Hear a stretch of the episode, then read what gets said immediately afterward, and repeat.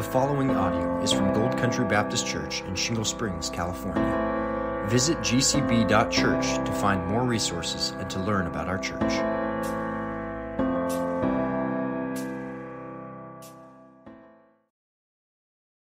January 28th, 2024, The Dangers of Discontentment, Part 1.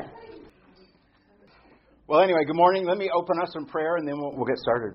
Father, thank you for a beautiful day. Thank you for your, your sovereign kindness that shines upon us every single day. And, and even in difficult things, and we're going to be talking about some of those things today and in the next few weeks, Lord willing, you are uh, in control of those things and you are sovereign over them. And so we're so thankful and, and so appreciative of of the care that you have for us and the reality of Romans 8, 28 and 29, which says that you, you do allow, cause all things to happen, um, not just for your glory, which is enough, but also for our good, that we might grow in godliness. And so, thank you for that truth. Thank you for these ladies that are here today. I just would ask that you would bless our conversation. May it be honoring to you. And, and um, let's look forward to what you have for us today in Jesus' name. Amen. All right, so I, I went to Tara a number of weeks ago, and I, I asked her if she would let me teach some, some classes because I had something in my mind that I wanted to teach on. And the reason for that is because I wasn't allowed to write my dissertation on what I wanted to write my dissertation on, my master's dissertation. I wanted to write it on one thing, and they wouldn't let me. And so I got a little bitter, and, and I wrote it on something else. I, I panicked, I scrambled, I thought about my past and present counseling cases, and I thought about the topic of discontentment. I think discontentment is a major problem in the Christian church and our church as well. And so I, I, I wrote about discontentment and how I believe, and I think Scripture substantiates, that discontentment then leads to anger if it's not dealt with. And that anger then becomes an entrenched bitterness if we're, if we're not repenting of the anger and seeking God's forgiveness and the forgiveness of, of whoever we're angry toward or at uh, that then entrenches itself in bitterness. And so um, in May, I have to go down and defend that dissertation. And so the best way to know a topic well is to what? Is to teach the topic. And so here I am this morning. Thank you, Tara, for letting me, um, for amusing me, basically. So um, that's why I'm here. I'm here to talk about discontentment uh, because I was a bit discontent and, frankly, a little bitter at times because they wouldn't let me write about what I wanted to write about. Um, and that's actually sadly very true. I could feel the bitterness in my heart as I was writing about bitterness and how sinful it is. And so, anyway, so entirely selfish topic. Thank you for, for putting up with me today and over the next few weeks. I, I've come to see that most or all of us struggle to a greater or lesser extent with discontentment. Discontentment is a dangerous thing because, like I said, if it's left unchecked, if our hearts are allowed to continue in discontentment, then that discontentment is going to lead to anger. And I think we can substantiate that in Scripture. And then when that anger is left unchecked, it, it then morphs into a settled bitterness. And bitterness can be defined as a, as a settled, generalized animosity or anger toward other people. And that animosity is no longer it's no longer uh, a, a directed at a specific thing that made us angry. I'm not angry at you because you did this. I'm now I'm now bitter toward you as a person. That's that's where the anger goes if it's not checked and repented of. And so we're going to talk about that some more. And, and my wife has providentially um, signed up to teach on bitterness, and she's teaching right after I am. And so that's a really convenient segue for us. We can talk about discontentment, and then it can move into the bitterness that she's going to be teaching on. So. So, over the next few weeks, we're going to talk about discontentment, what it is, what causes discontentment.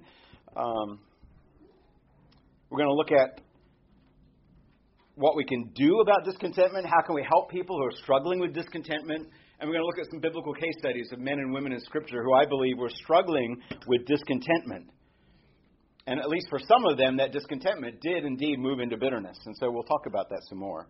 But first, the Apostle John proclaimed in 1 John 1 5 that God is light, and in him is no darkness at all. What does John mean by that?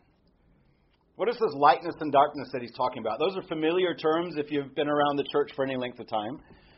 What does he mean by lightness and darkness? No, there's in God there's light. God is light, and in him there's no darkness. What? Sin? sin? Sure, sure. That darkness is, is sin, right? Is, is, is, there's no wickedness, there's no sinfulness in God.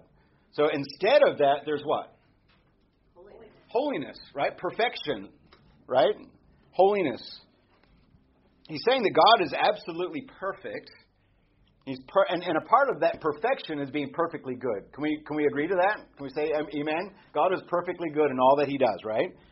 And yet we know that there are times when he doesn't when it doesn't look that way, times when he, it seems like he's forgotten us. Have you ever gone through a season of life, I know I have, where it feels like God has forgotten us, forgotten you? Have you ever experienced that? Or that you're under his discipline and that you're struggling under the weight of God's hand, much like David did, where, where he felt like his bones were breaking. He was under God's discipline. Times where we get to the point where we forget this absolute and irrefutable truth that God, by his very nature, is perfectly good. He is perfectly good. Hard things happen. People get sick. We suffer. There's persecution in this world. We struggle financially. People betray us. People hurt us. Even Christians can hurt us. Perhaps more than any others, Christians can hurt us because we love them and we don't expect it from them. And there are also consequences for our sin, aren't there? even years after we've confessed and repented of sin in our lives, the consequences can still nag at us like a dog nipping at our heels. We still feel the consequences of past sin, even when it's been repented of appropriately and properly and in your heart. We still experience those consequences. We experience loss. We experience consequences to our health. If, if you were a a, a, a, a drug addict, an alcoholic for many, many years, that even though you may repent of that sin, there are still consequences today. Maybe you have cirrhosis of the liver. Maybe there are other health issues. There's broken relationships as a result of sinful behavior. You might experience financial hardship, damaged relationships, legal problems, even. There, there are, I believe, there are Christians, sincere, undoubtedly saved people sitting in jail for, for the rest of their life because of sin. And they've repented of that sin, but there's still legal consequences to their sin. So these are all painful things, and yet God is sovereign over these things. Amen? God is sovereign over difficult things. So, who can give us a good Old Testament example that clearly illustrates God's sovereignty? Job. Who? Job. Job, absolutely. What about Job would illustrate God's sovereignty? He chose for him to suffer. Mm-hmm. And he was even in control over what Satan could or couldn't do to him. Absolutely. And then he, he blesses and he takes away. So. It's a great example. Job is an example of somebody who was subjected to God's will, and, and God God's will in this case was allowing Satan to execute whatever whatever Satan wanted to do, short of killing him. And, and there was a, ter- a tremendous and terrible story of of the consequences of that. But God was sovereignly in control of every detail, wasn't He? What, what other examples can you think of in Scripture? Joseph, that's a good one. That's the one that first came to my mind. What, what about Joseph illustrates sovereignty? His whole life. His whole life, yeah. God, what looked like was for, meant for evil, God meant it for good because God knew that down the road there was going to be this famine, and He had Joseph in place and trained to where he could then take care of the nation of Israel. So God even even used the acts of wicked men, in this case Joseph's brothers, for his glory, didn't he? He allowed or even caused men to behave in wicked, wicked ways. You know, Joseph was sold into slavery by his brothers. Unthinkable. My brothers treated me badly sometimes. They never sold me into slavery. But he, he was thrown into jail. He worked for the Pharaoh. He got all kinds of problems. He was left in jail because the cupbearer forgot about him. Imagine that. Life was hard for him, but then he gets to work for the Pharaoh again, and he got to preserve the nation of Egypt and the Israelites as well, didn't he? And when his brothers came to him terrified, or he summons them, he said in Genesis 50, don't, don't worry, don't fear, because what you meant for evil, God meant for good. And so, therefore, even though you were evil, your, your, your, your acts and your ways were wicked, God meant that for a greater purpose, right? And even in his early life, he was full of pride. You know, he was lording it over his brothers. Lacked a little discernment there with his uh, with his dreams that he was so eager to interpret for them. Yeah. King Hezekiah is another wonderful example of God's sovereignty. If you're familiar with that story, in Second Chronicles 30, Hezekiah called the sons of Israel to repentance. He sent out messengers to the sons of Israel, to the leaders in the land, and calling them to return to Jerusalem and to repent of their sin. He was warning not them not to stiffen their necks, meaning turn away and be stubborn, be difficult like their fathers. And they all laughed him, laughed at the messengers. They mocked the messengers, except for four men, for Judah, Asher, Manasseh, and Zebulun. They softened their hearts toward God. They responded to his calling. And in, in 2 Chronicles 30, verse 12, we can see the reason for that, where Ezra writes that the hand of God was on Judah to give them one heart to do what the king commanded them. God had worked in their hearts sovereignly to enable them to respond to Hezekiah's call to repentance. Most of the people rejected Hezekiah's call. They were hardened people. They were hardened people. But these three men were able to respond because God softened their hearts to do so. I love that story. God wasn't standing back waiting for them to respond, He sent out the messengers, and He was sovereignly working in certain people's hearts so that they could respond to His call to repentance. And you can see all these if then statements in Scripture if you pay attention to them. God is saying in Scripture, if you do this, then I will do that. And that kind of opens the door to wonder well, that gives us some kind of sovereign control over our own lives. Because God said these conditional statements, if you do this, then I will do that to these people. John Piper writes that conditional talk from God should never be taken to mean that He's depending on us to make the condition, or that we should consider ourselves as self reliant in meeting the condition that He just laid out. Can you even see that sovereignty with, you know, an unwilling servant like Jonah, who mm-hmm. was told go, and he's like, oh no, I'm not going, and the Lord still caused him to go. I mean, he could have chosen someone else, mm-hmm. but he didn't. Absolutely. And we're, we're going to talk some more about Jonah in future weeks because Jonah is a great example of someone who is so discontent that, that he was um, led to suicidal ideations in, in, on, that, on that boat where he's telling the sailors, just throw, toss me overboard. Just kill me now so that you might, might live. He, was he was so. Anyway, we'll get into Jonah later, but, but there's, so yeah, there's this, there's this the point being, God is in control.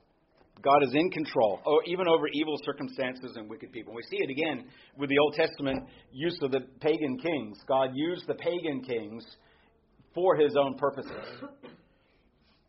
When God gives us conditions, and this isn't a lecture on, on, uh, on, on um, election or, or, or sovereignty specifically, but when God gives us conditions, he doesn't leave us to our own devices to figure out those conditions, to meet those conditions. He gives us the ability to do so.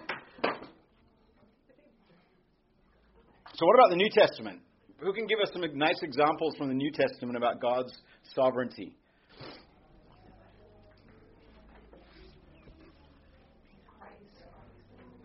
Christ on the cross was the, the biggest biggest illustration of God's sovereignty, wasn't it? that did not come as a surprise to him. I remember as a kid discovering that for the first time. I was just blown away that God would actually cause his son to die. It was was an amazing, just an amazing revelation. Yeah, Christ on the cross. What else? Paul on the road to Damascus. Mm-hmm. Yep. Completely, completely changed the direction in which he was walking. Absolutely.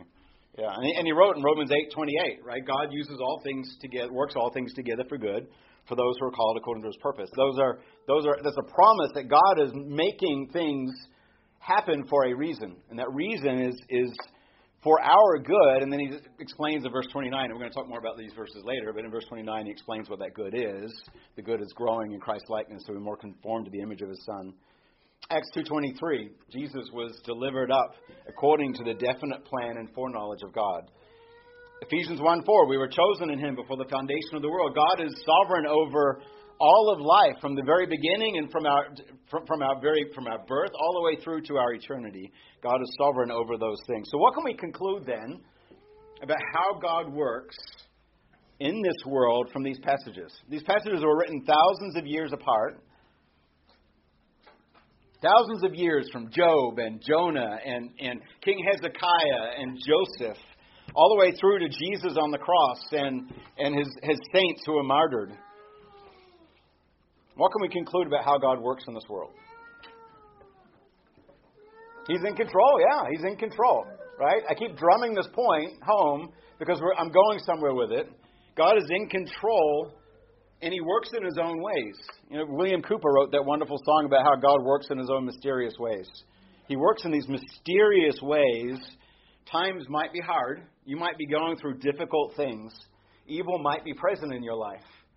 Darkness might be present in your life. Difficult and unpleasant people are always going to be around. I'm dealing with a difficult and unpleasant person in my life right now. Nobody here, don't worry. But I'm dealing with that right now. Difficult and unpleasant people will always be around.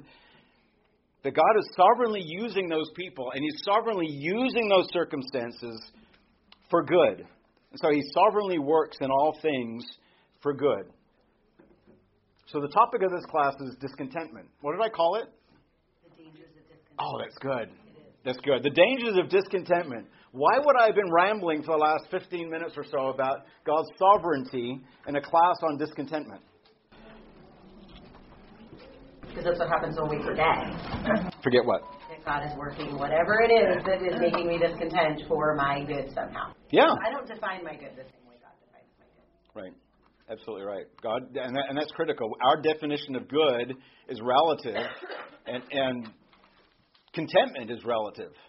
Contentment and, and, and our feel the, the the idea in our heart that we're satisfied with what we have in life is relative, especially when we sit and compare ourselves to other people, which is, is a I don't recommend it. Don't start. So it's not a good thing. I think discontentment is a major problem in the church today. I led with that. It's a major problem in our church, I think. In every church, in every heart, there's discontentment. And I also believe that Scripture indicates, and here's a, here's a position statement for you. I believe that Scripture indicates that our discontentment is rooted in a failure to understand and appropriate the promises given to us in Scripture. That God, in His sovereign control, is perfectly good. I'll say that again. I, I, discontentment is fundamentally rooted in a failure to understand and appropriate the promises given in Scripture that God, in His sovereign control, is perfectly good. And here's the premise the premise is, is sinful discontentment indicates one of three things. Either we believe that God is not sovereign, right? God is not in control, or we refuse to submit to his sovereignty. That's a possibility, right? Have you ever refused, rebelliously refused to submit to God's sovereignty? Or third, we believe that God is sovereign, but we don't believe that God is perfectly good in his sovereignty. We believe that God is sovereign and in control, but he just has it out for us. He doesn't care for us like we think he should. We believe that God is sovereign, but we don't believe that God is perfectly good in his sovereignty. Naomi came to believe that. She bluntly told Ruth and Orpah in Ruth chapter 1 to go home because the hand of the Lord had turned against her. She was bitter. She was bitter and she was angry because the hand of the Lord, she said, had turned against her. She had lost hope in the sovereign goodness of God. She believed that God was in control, but she didn't believe that God was lovingly caring for her. She believed that God was sovereignly in control. Otherwise, she wouldn't have said that God's hand had turned against her. But she also believed that God's sovereign care and uh, sovereign control over her circumstances was for her harm and not for her good. Wouldn't that also be similar? Who was the man who, um, I don't remember what it was, he was paralyzed or lame or something, and his, the people said, Well, who sinned? Or his parents. Mm-hmm. And so they, and, and Jesus said, Neither. Nobody. He was that way so that I could be glorified or something along those lines. Isn't that that verse horrifies me? That passage horrifies me just a little bit because it, that passage tells us that this guy was was, and I, I've I've talked about this before because it, I, I'm uh, almost obsessed a little bit about it. I, because that passage, it, this man was lame from birth. He, he lived a, a miserable and painful and horrifying existence, begging for alms or, or, or coins or whatever, begging for morsels of food not because he had sinned, not because his parents had sinned, but because he was to be an object lesson for other people. His suffering, and he suffered horribly, was an object lesson for other people. Isn't that horrifying? I think it's more horrifying to take on the sins of your your parents. Like, I don't know. To have like the generational punishment sin based on the choices that they made. Yeah, but God is still. That, it's still nothing we've done, but I don't know. God is still sovereign even over those things too, right? We don't necessarily have to take on the sins of our parents. I think about well, well yeah. Consequences of sin. Yeah, we get to wear the consequences of, of our parents' sin certainly. But maybe it's easier to believe that God is perfectly good when there's someone else to blame. Sure. And it's not like God causing the suffering so that He would be glorified. Right.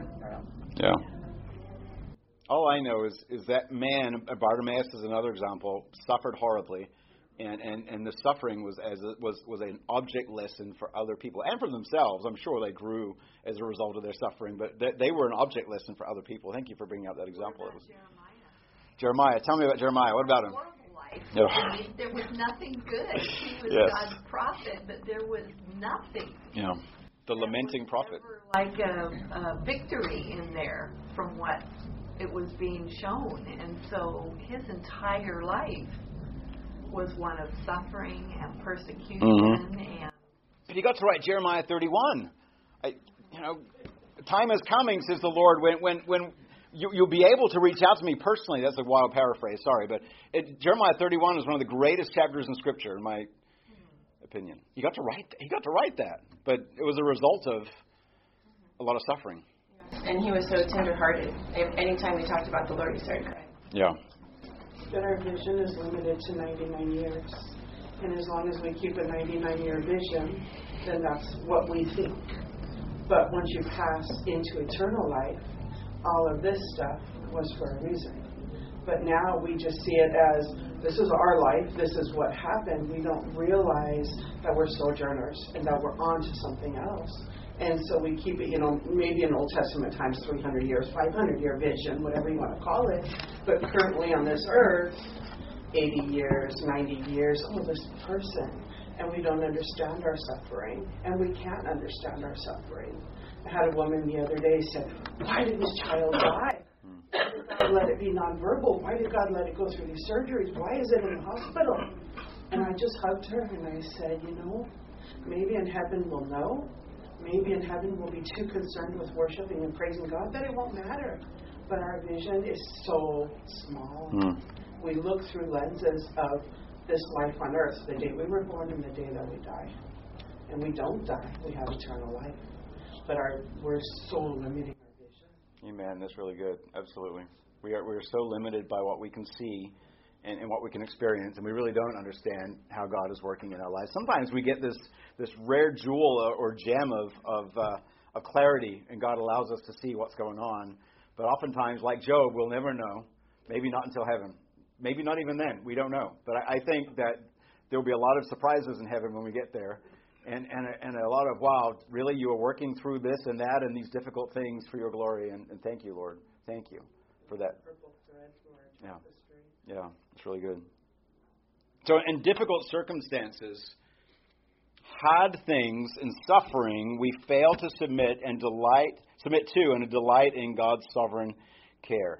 Jesus said in, in Luke 18 that God is ultimately good. His ways may be shrouded in mystery, but they're always oriented toward His glory and toward the good of His people. Always.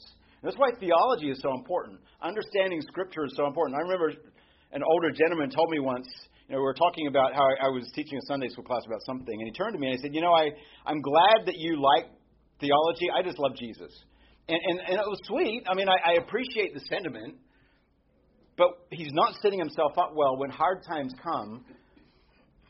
It's easy to derail when we lose our grip on the truths of Scripture. We have to understand God's sovereignty. It's so, so important to understand and appropriate the promises and the truths in Scripture regarding God's sovereignty. God is ultimately good, but we may not understand what He's doing. The Apostle James tells us in James 1 every good gift, every perfect gift is from above, coming down from the Father of lights, with whom there is no variation or shadow due to change. And the Apostle declared in 1 Timothy 4 that everything created by God is good. It's good, meaning it's good for us. It's good. So the premise here is that while there are a variety of causes for discontentment, or perhaps catalysts would be a better word, because the, t- the nugget's already there because we have we, we're, we're already already sinful. We're already prone to discontentment. So th- there's a variety of catalysts for discontentment. There's a variety of many different possible causes for discontentment. Ultimately, all of those causes are rooted in one thing, and that's an inward, idolatrous rebellion in the heart against God's sovereign care. That's key. So don't forget that while we're going through the next few weeks as we explore this issue of discontentment. It's an inward rebellion in the heart against God's sovereign will, His sovereign care for us. And I hope, hopefully, we'll be able to unpack that statement and, and, and work through it a little more so we can understand it a little better.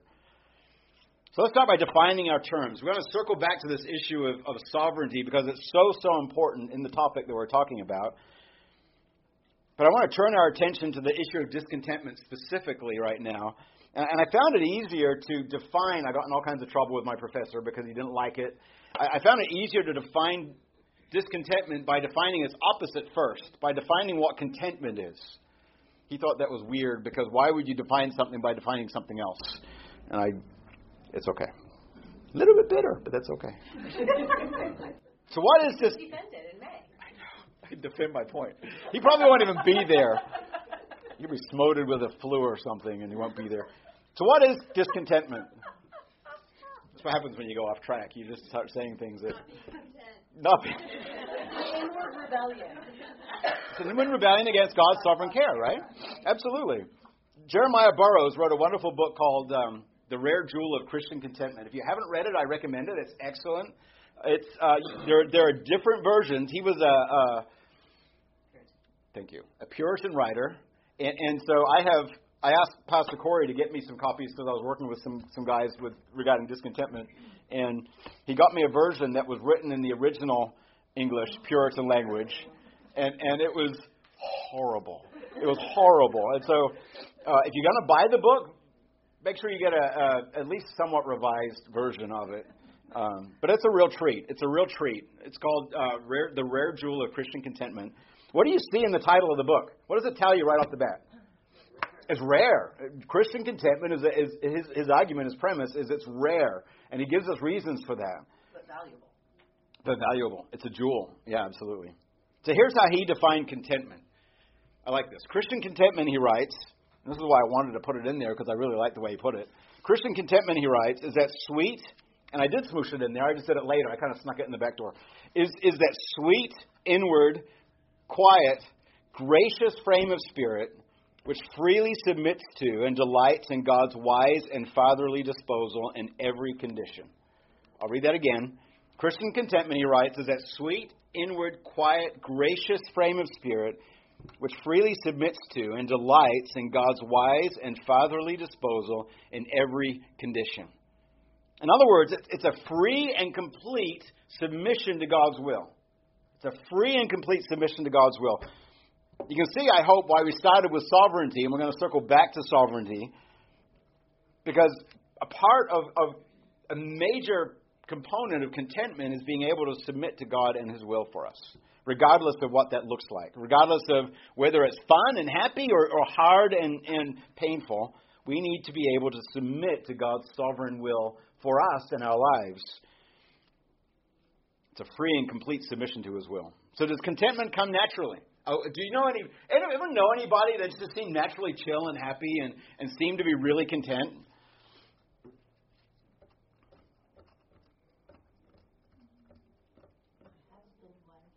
Your husband was? That's awesome. That's great. Yeah, that's good.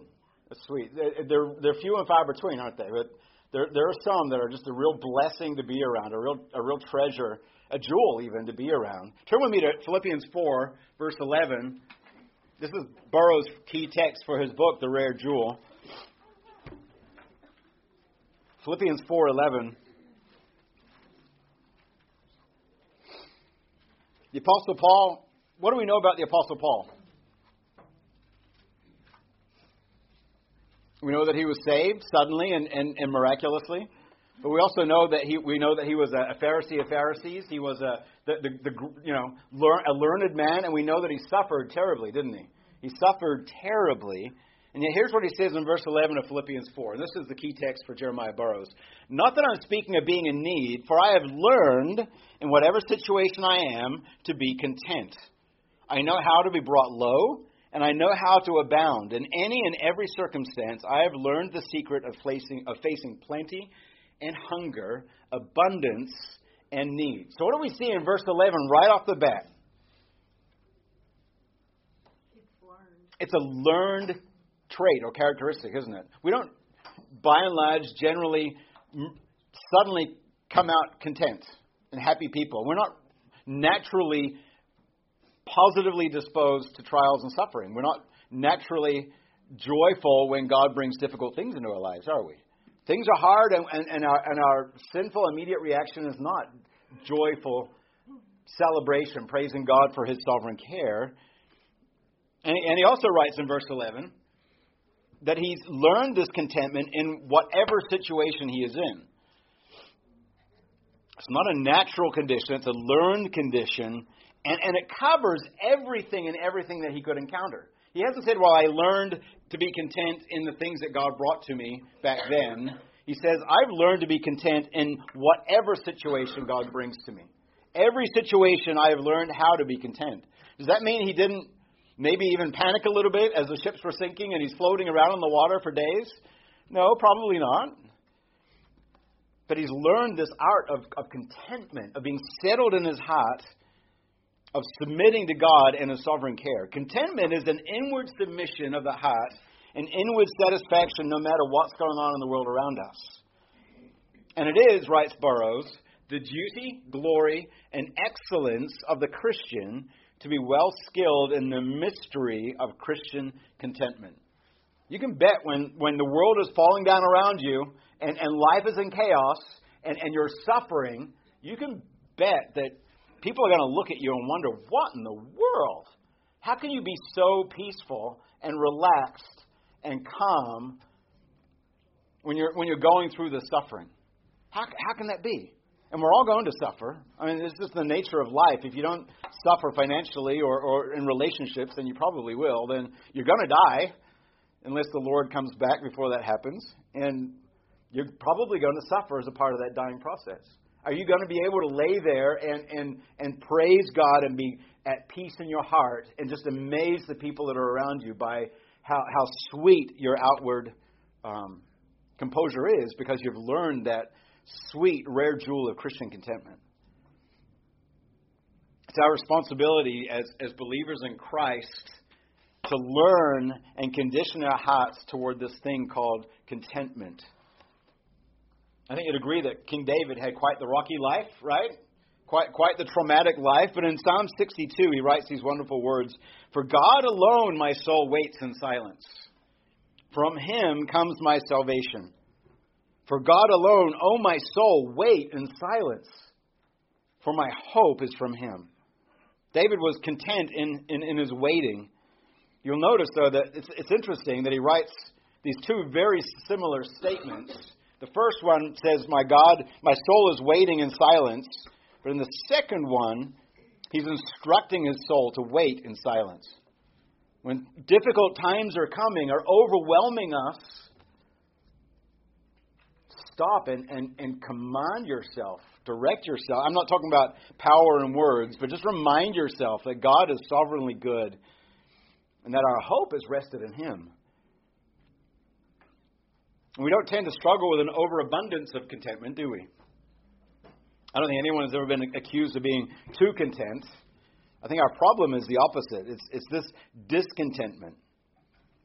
Keith Miller wrote the quick script, some of the quick scripture reference books, if you know about those. Uh, they're really nice little books of, of they go through a bunch of uh, sins, effectively, and then gives you scriptures of how to address those sins. They're really nice. And Keith Miller wrote one for men and I think a, a, a youth one as well. Um, and he writes that, that discontentment is a dissatisfaction with one's possessions, status, circumstances, and ultimately for the Christian, God's sovereign will. It's rooted in a failure to trust in God's sovereign goodness. And the psalmist shows us in Psalm 107 what the orientation of our heart should be looking like? He, sa- he says this Oh, give thanks to the Lord, for he is good, for his steadfast love endures forever. God's steadfast love is enduring forever. So we should be praising him, giving thanks to God, even in difficult circumstances. Always and always. But instead of the settled meditation on God's steadfast love and his goodness, we allow discontentment to grow in our hearts, don't we? You may be discontent with your own lot in life, having to suffer the consequences of past sin or even present sin, or perhaps your discontentment stems from comparing yourself with others. We'll talk about that a little bit more later. When you compare yourself to other people, you, you manifest these sins of coveting, of jealousy, of envy. Perhaps your husband isn't all that he could have been. I didn't look at anyone in particular when I said that. I'm trying to look down. Don't make eye contact. Perhaps your husband isn't what you hoped for. Perhaps you had these great dreams as a little girl about who, who you would marry and your lives together, and that the Lord would come back and take you both.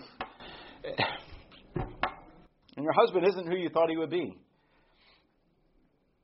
Perhaps you've experienced that seed of discontentment in your hearts, in your marriage, that has eventually, over time, blossomed into full fledged bitterness.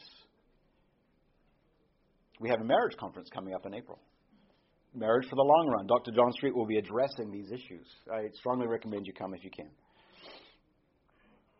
Discontentment, even for the unbelievers, a grumbling in our hearts, believing that God's best for us does not meet our needs or somehow fails to reflect that loving care He has for us.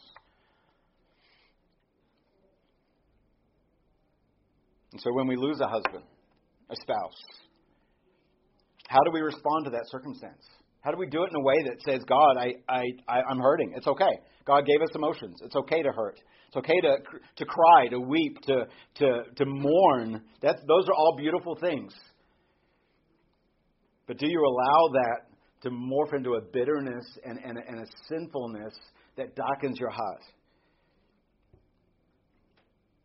Even a, even a husband that leaves you, uh, you're left alone we can, we, can, we, can, we can celebrate God's goodness and look for His ways and try to understand His ways in difficult things, or we can become completely imploded on ourselves and, and become bitter and angry and hurt by, by the actions of others. Even Job, God's servant, who is described as blameless and upright, fearing God and turning away from evil, the very first verse of Job chapter 1 came to the point of discontentment with the way God had allowed him to be afflicted. He declares in Job 35, verse 35, Oh, that I had one to hear me. He wants to have an audience with somebody. Somebody, listen to me. Oh, that I had the indictment written on my adversary. Surely I would carry it on my shoulder. I would bind it on me as a crown. And here's the punchline, verse 37. I would give him, that's God, an account of all my steps. Like a prince, I would approach him. Can you imagine that? Like a prince, I would approach God and defend my ways. He, Job came to that place where, understandably, I think, he had come to the end of his rope. He came to believe that God had wronged him in some way, and he had a defense. God, you've made a mistake. Here's what you've done wrong. He had a case against the Almighty. And we know how that went for him, don't we? Spectacular sovereign sarcasm in, at work. Where were you? Who do you think you are? How do you think you can challenge me in all that I have done? Go on, explain it to me, because I'm confused. He didn't say that, but that's kind of the message he was given. Help me here. Help me understand how you can think better than I do what's best for you.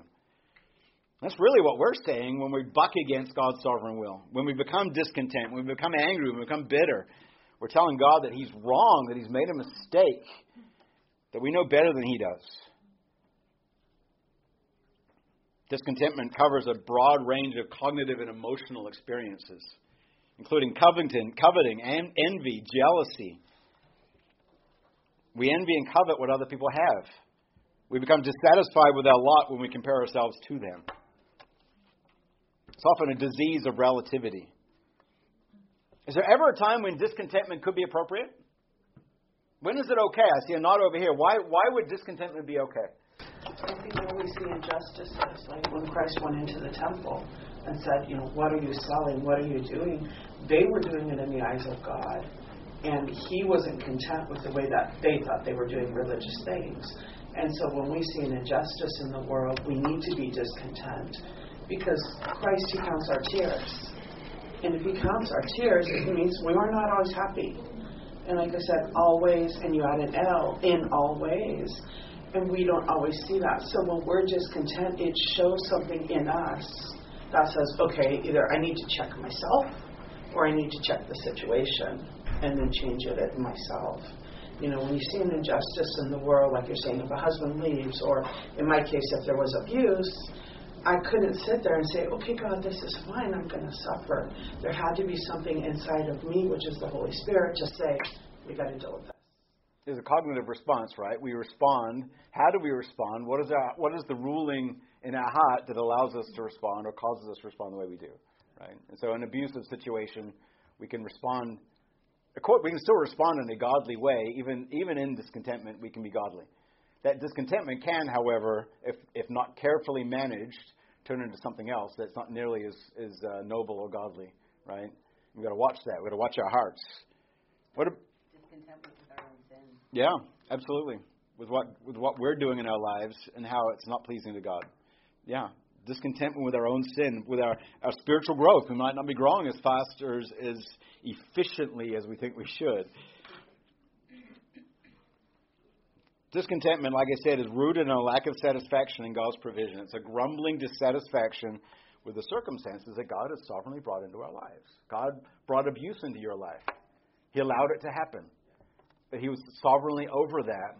And so, for most women in abusive situations, there's, there's sinful responses. And, and probably for you too. But overall, how do we how do we redeem that, that situation such that God is glorified in it? And that's that's what we need to look for, right? The ability, the, the pathway to redemption, redeeming the circumstances that we're in. I think that's where I learned the whole temporal part of life.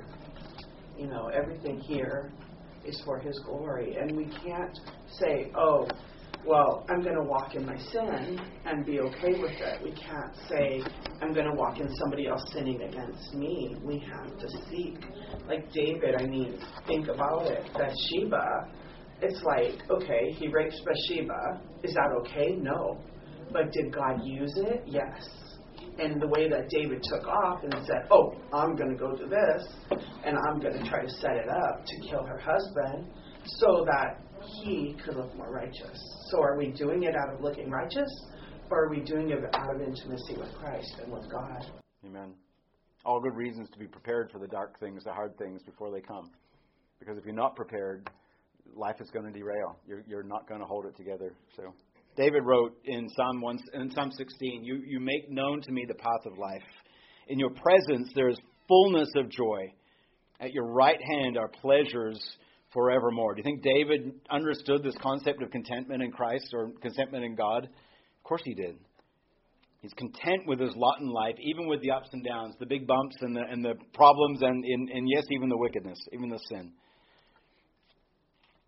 The Apostle Paul wrote in his letter to the church at Philippi with full courage, now, as always, Christ will be honored in my body, whether by life or by death. For to me, to live is Christ, and to die is gain. He's recognizing that, that, that his goal, as everything, is to, is to glorify God, to honor Christ in everything, including the hard things.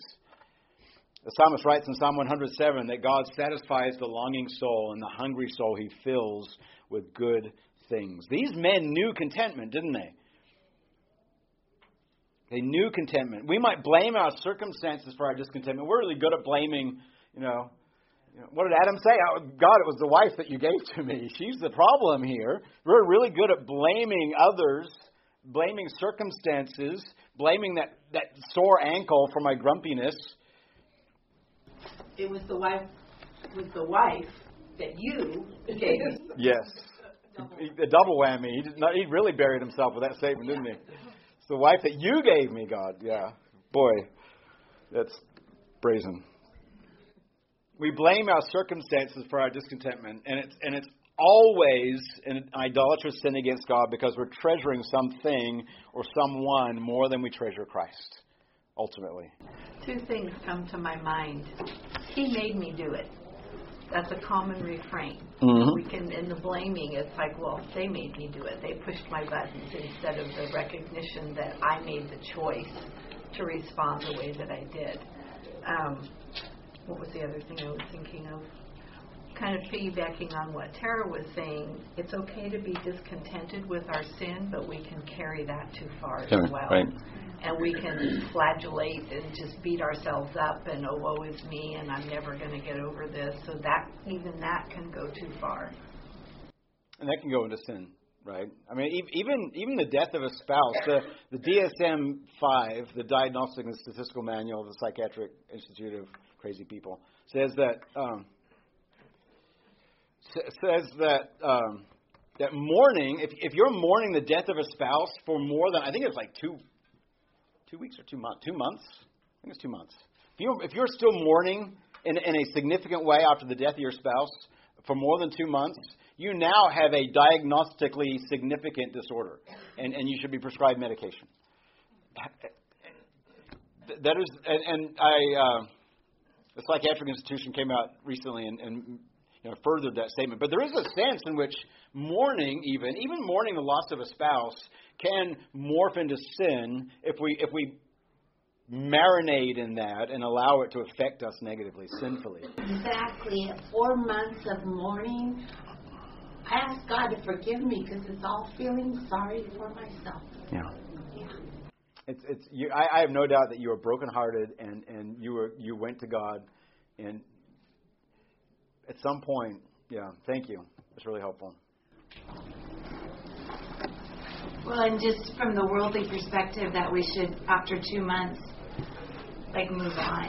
You know, like right. life isn't that important to them, and so uh, relationships aren't that important either. And so if you're still not sinfully but mourning, you know, you need help medically, chemically to make yourself feel better.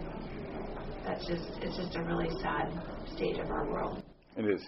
It is. I, I can remember Elizabeth. You, you said once, I think it was that high school group. You were helping in the kitchen. I'll never forget this.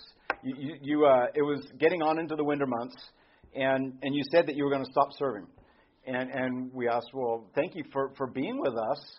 Why? And just just so we knew, you know, it was, wasn't an accusation. It was just a curious, you know, why? And, and your response was because it was so hard to come home to a dark house because your husband would always have the lights on for you and, and that, that, that moved me. It really touched my heart. That, that was something that, that you remembered, and, and it was a, triggered grief in your heart. So, the Apostle Paul writes in Philippians 3 that while he had all the qualifications the world could offer, he was a learned man. He was a man with a special position amongst the Jews. He had all that the world could offer. He had come to this place where he didn't care about any of that. He said he had more reason for confidence in the flesh than anybody else. He was an Israelite, a Hebrew of Hebrews, a ranking Pharisee, and blameless under the law. And yet, he cared nothing of those things by God's grace. All he cared about was Christ. He had learned the secret of contentment. It's important to note, we're going to wrap up shortly, that um, the Christian's contentment is not necessarily rooted in sufferings or trials It's not necessarily rooted in sufferings or trials. Paul boasted in his weakness, in his suffering, because that magnified God's power in him. You can go through difficult things, through difficult trials, through long, extended trials, and remain content because true Christian contentment is not based on our circumstances. It's based on what? Based on Christ, right? And what Christ has done for us. Hebrews 13:5 says this, "Be content with what you have, for Christ has said, I will never leave you nor forsake you." So then we can confidently say, "The Lord is my helper; I will not fear. What can man do to me?" What can man do to me? The Lord is my helper. In Philippians 4, again, he writes that he has learned this art of contentment regardless of his circumstances. I've learned the secret of facing plenty, he says. And he's learned facing difficult times where he hasn't had anything. Not just when the times are good. He's easy to be content when the times are good. He's also learned to be content when, when he's hungry and in, in need. It's also important to note that discontentment doesn't necessarily indicate a lack of something. So first, it doesn't it's not necessarily rooted in sufferings or trials. Second, it doesn't necessarily indicate a lack of something. We can have a surplus of blessings from the Lord, can't we, and still be discontent. Because discontentment is a disease of relativity. How we feel about our circumstances is relative to the perception of our circumstances and the perception of reality. You might have a, a wonderful husband, for example, but still covet someone else's spouse. How he treats his wife, perhaps, or provides for his family, or leads his home. Maybe that seems better than the way your husband does it. You might have plenty of money coming in, but still be discontent because you want more. Because the gal next door has more. It's a disease of relativity. It's not about our possessions. It's not about our relationships. It's not about our circumstances. Discontentment is about our interpretation of those things in light of our own expectations. There's a, a, perceived lack of sufficiency, not a real lack of sufficiency, not an absolute lack of sufficiency, but a perception of a lack of, of sufficiency. We believe that we don't have enough, that God's provision is not enough. We may even come to believe, like Naomi, that, that God has chosen to withhold his hand of blessing from us. Or like Job, that we're being dealt with harshly by him. Jerry Bridges writes in his wonderful book, Respectable Sins, that discontentment builds as ongoing circumstances present trials to our faith. And these circumstances don't necessarily need to be mountains. That's why this is such an insidious problem. Our circumstances could be significant, but they can also be minor stressors that are accumulating over time. Our circumstances can be minor stressors accumulating over time. When our circumstances draw out day after day, week after week, month after month, like the thorn in Paul's side, and the pain becomes unbearable, or not even unbearable, but, in, but, but long suffering, we can come to be discontent. And so we're out of time. Um, does anybody have any thoughts on what we've come through so far? Next time, we're going to talk about how we recognize discontentment in ourselves and in others. It can be difficult to spot sometimes. It can be hidden behind a veil of, of godliness or even um, this, this, this, this image of, of, of, of seeking God's face and seeking righteousness, and, and yet really it's discontentment in our hearts. We're going to talk about some people in Scripture who manifest this discontentment and, and where it went in their lives. We'll talk about um, Cain. We'll talk about Naomi some more. We'll talk about Job. We'll talk about Noah. We'll talk about these, these saints in the Old Testament, these people in the Old Testament who struggled and wrestled and fought with God over their circumstances. And we'll talk about what we can do about discontentment. So, any thoughts? I didn't get through very much of my material. I've been given three weeks, and I was told I would I would be um, imprisoned if I went longer. So, Never. We good? Any questions? Okay. Yeah. All right. Let me pray for us. Father, thank you for uh, your word. Thank you for um, helping us to understand, and work through difficult things, uh, things that touch our hearts, because um, we all have worked through difficult things, some of them much more difficult than others. And, we think about difficult situations like abuse and the death of loved ones, and we, and we wonder how can it be that we can get through that? How can we survive those things and please you? And yet your word gives us direction on how to do exactly that. And so our, our desire, our heart is to please you in all that we do. Our heart, our desire is to help others to do so as well. And so as we think about counseling others who struggle with this issue of discontentment, um, help us to hone in on those root causes, the underlying sins that are causing that discontentment. Father, I just pray for Pastor Phil as he steps up this morning that, that you would bless his his sermon preparation retroactively because he's already done it, I trust, but I just would ask that you would open our hearts and our ears to hear what you have for us this morning, that we might apply it, that we might go out of here this morning changed, people that were are, are better, more honoring to you, more pleasing to you as a result of what we hear this morning, as a result of our worship. So thank you for this time. Thank you for these ladies, and uh, all that you're doing in their lives even today. I pray these things in the name of your very precious Son, Jesus Christ. Amen.